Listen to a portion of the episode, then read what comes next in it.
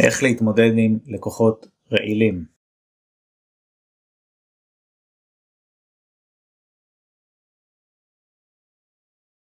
במילה אחת, תפטרו אותם קיבינימט.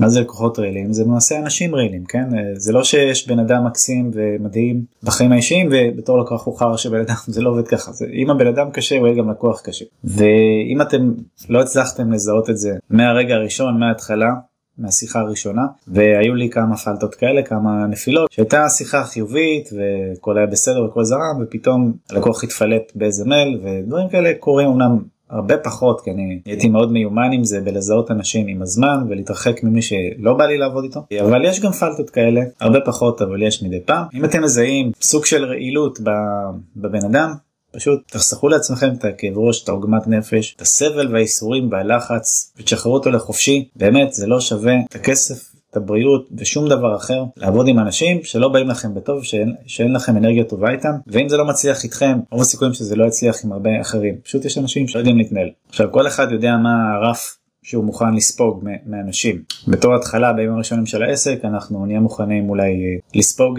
יותר רעל, יותר ביקורת, יותר טלפונים בשעות הזויות, אבל עם הזמן ועם הוותק אתם מבינים עם מי אתם באמת רוצים לעבוד, ובעיקר עם מי אתם לא רוצים לעבוד. הם מחליטים מה הרף העליון מבחינתכם של דברים שאתם יכולים לספוג מלקוחות. אצלי למשל הרף הזה מאוד מאוד ירד, ואני מאוד קצר עם אנשים שלא באים לי בטוב, ולא מערכים את העבודה שלי, ופשוט מנפנף אותם. אין לי, ואין לי בעיה עם זה, אני יכול להרשות לעצמי. אני לא חושב שווה לי בעד שום ההון שבעולם, להשפיל את עצמי או לבוא לעבודה באנרגיות שליליות בגלל בן אדם כזה או אחר. אתה בן אדם רעיל, אתה לא מעריך, אתה מדבר לא יפה, סלמת. תהיו באנרגיות טובות. ביי חברים.